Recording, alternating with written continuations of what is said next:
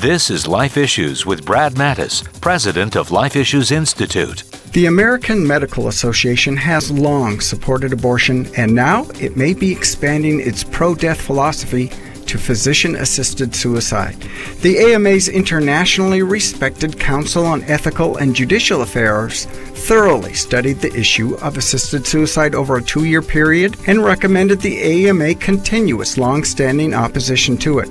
The Council said it is fundamentally incompatible with a physician's role as healer and difficult or impossible to control. But instead of following their advice, the AMA set the recommendation back to the Council for further study.